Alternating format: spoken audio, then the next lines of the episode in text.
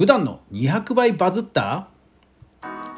高谷さんは面白系の記事を書くライターさんです。ツイッターのフォロワー数は現在4.5万人という、ま、人気者なんですが先日普段の投稿のなんと200倍というリツイートを記録したバズり投稿があったんですね。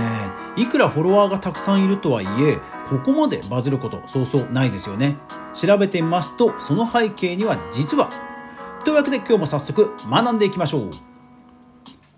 はい、どうも。フリーでマーケターをしながらクリエイター活動をしています、かぐわです。この番組では成功しているクリエイターからの学びやニュースを毎日お届けしています。ぜひフォロー登録よろしくお願いします。さあ、それではですね、今日はバズりネタですね。バズ、バズりたいですよね。皆さんね。はい。まずはバズった投稿をご紹介します。マクドナルドの包み紙だけで最後の晩餐を再現してみました。という、えー、投稿ツイッターの投稿なんですね。4枚の画像があって本当にこうマクドナルドの包み紙だけで、えー、ちぎり絵を作って、えー、それをですね投稿したという内容になっています。でなんと2万6000リツイートですよ。2万6000リツイート。リツイートが2万、あの、万の桁って久しぶりに見ましたね。いや、もうなんか、全然イメージ湧かないですね。で、いいねが16.9万。いや、とんでもないですよね。で、普段の、まあ、4.5万人のフォロワーさんがいますので、普段の投稿も、まあ、それなりにリツイートはされるんですよ。まあ、特に面白系のライターさんなので、ツイッターということでは、ものすごくね、相性がいいですから、普段の投稿も特に写真付きですとやっぱりバズるんですよ。とはいええリツイートが170とか132とか、まあ、そのぐらいなんですね。うんまあ、いいねが1000前後かな？1000の上だったり下だったりっていう感じの投稿です。はい、で、えー、ノートもやっていまして、えー、ノートではこんな感じにご自身を語っています。えー、こんにちは、高谷と申します。普段はフリーランスの雑コスプレイヤーウェブライターとして活動していますということで、ノートの方でも、まあそういった面白記事の裏側とか、ちょっとした小話を、え、紹介しているという感じのライターさんです。はい。まあそのバズる要素としては、バズる要素としては、まあ、マクドナルドと最後の晩餐っていう、まあ、誰しもが知ってている2つの、まあ、掛け算というところは、まあ、皆さん想像に難くないと思うんですよね。やっぱりこう何かヒット商品とかバズるものって、やっぱり何かのこう掛け合わせだったりしますよね。その時に、まあ、マクドナルドとか、えー、まあ、最後の晩餐こそこうちょっとね、え美術アートの世界でちょっとこうえー、敷居が高い印象があるかもしれませんがでも誰もが知ってますよね誰もが知ってるネタであるとでそれをまあ庶民的なグルメの代表格とも言ってもいいでも過言ない過言ではない、まあ、マックでね表現するということはまあパワーワードの2つの掛け算という意味ではまあもともと反響があるのはまあまあもう間違いないっていうのは想像に難くないですよねでもでもですよ普段の200倍ですよ普段の200倍バズるっていうのはやっぱり相当な何かがあると思うわけですね。で実際高谷さんなんですけども、えー、ツイッターの投稿は普段の投稿は実は1日1件とか2件とかしかないんですね。ですから本当にライター家業ライター家業がメインで、まあ、そこで何か面白いトピックがあれたらあれば、まあ、つぶやくと、えー、一級入魂みたいな感じでつぶやいてまあそれがね画像付きとかですぐに分かるこう面白さとかの。いう場合にはまあバズるということをされているんですね。ですからツイッターをまあ徹底的に運用しているというわけではないんですよ。やっぱりライター家業がメインでただとはいえ投稿する内容が面白コンテンツで刺さるものが多いと、まあ、あとキャリアも確かえー、ツイッター歴も多分長いんではないでしょうか。そうですね、2013年からということなので、えー、まあ、アルファさんとか、えー、そういった面白系の、まあ、ライターさんの中の、まあ、お一人という感じの立ち位置だとは思います。ですから、フォロワー数ももう継続、今までの積み重ねということで、まあ、増えてきてるんだろうなとは思います。ですので、えー、今回のこのリツイート、まあ、バズも実は、はい、実はですねフォロワー数にはほとんど影響していないんですねほとんど影響していません分析ツールで見ますとフォロワー数はもう、ま、ほぼ増減していないんですね。でその理由その考察についてはえ概要欄の方で私なりの考察。なんでじゃあ増えなかったのか。というのは私なりの考察は概要欄に載せておきますのでですから皆さんぜひワンタップえワンタップしていただいてえ概要欄もぜひお読みください。まあ、とはいえですねなんでじゃあここまでバズったのかということなんですが、まあ、やっぱり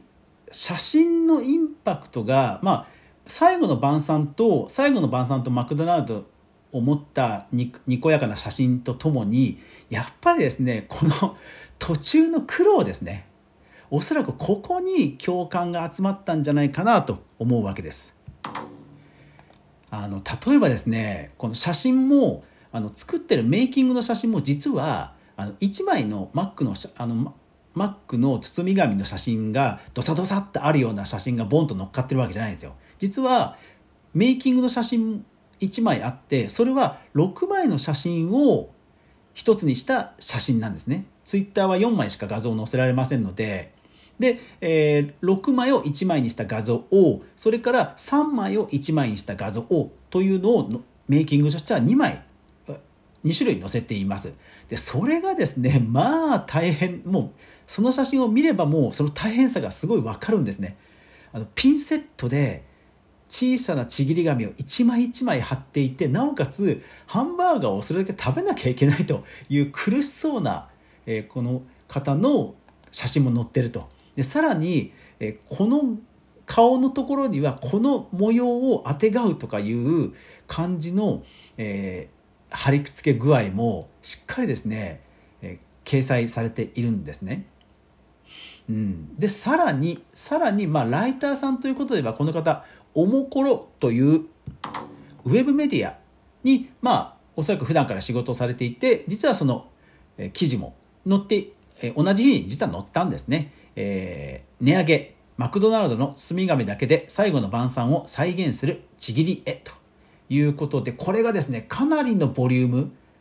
パソコンでさえもページスクロールするのに2 3 0画面分ぐらいスクロールしないと終わんないぐらいのボリュームで書かれている超力作なんですね。で具体的に、え包み紙の、え内訳も書いてあります、えチキンクリスプソーセージマフィンチキンフィレオハンバーガーハンバーガーチキンフィレオハンバーガー。もうだからねこれを読んだらそのもともとのツイッターのファンである4.5万人の人がまあリツイート応援しないわけはないというぐらいまあその苦労が事細やかに書いてあるんですよ。ですからその共感ってものすごく大事じゃないですか SNS で。でもそれをやっぱりしっかり伝えることをしましょうねっていうところが大事だと思うんですよね。ですので今日の学びです。はい、今日の学び、まあ、どんな SNS であっても共感が大事だということは皆さん、えー、同意だと思うんですよね。ただその共感もやっぱりちゃんと目に見える言葉で、えしっかり伝えましょう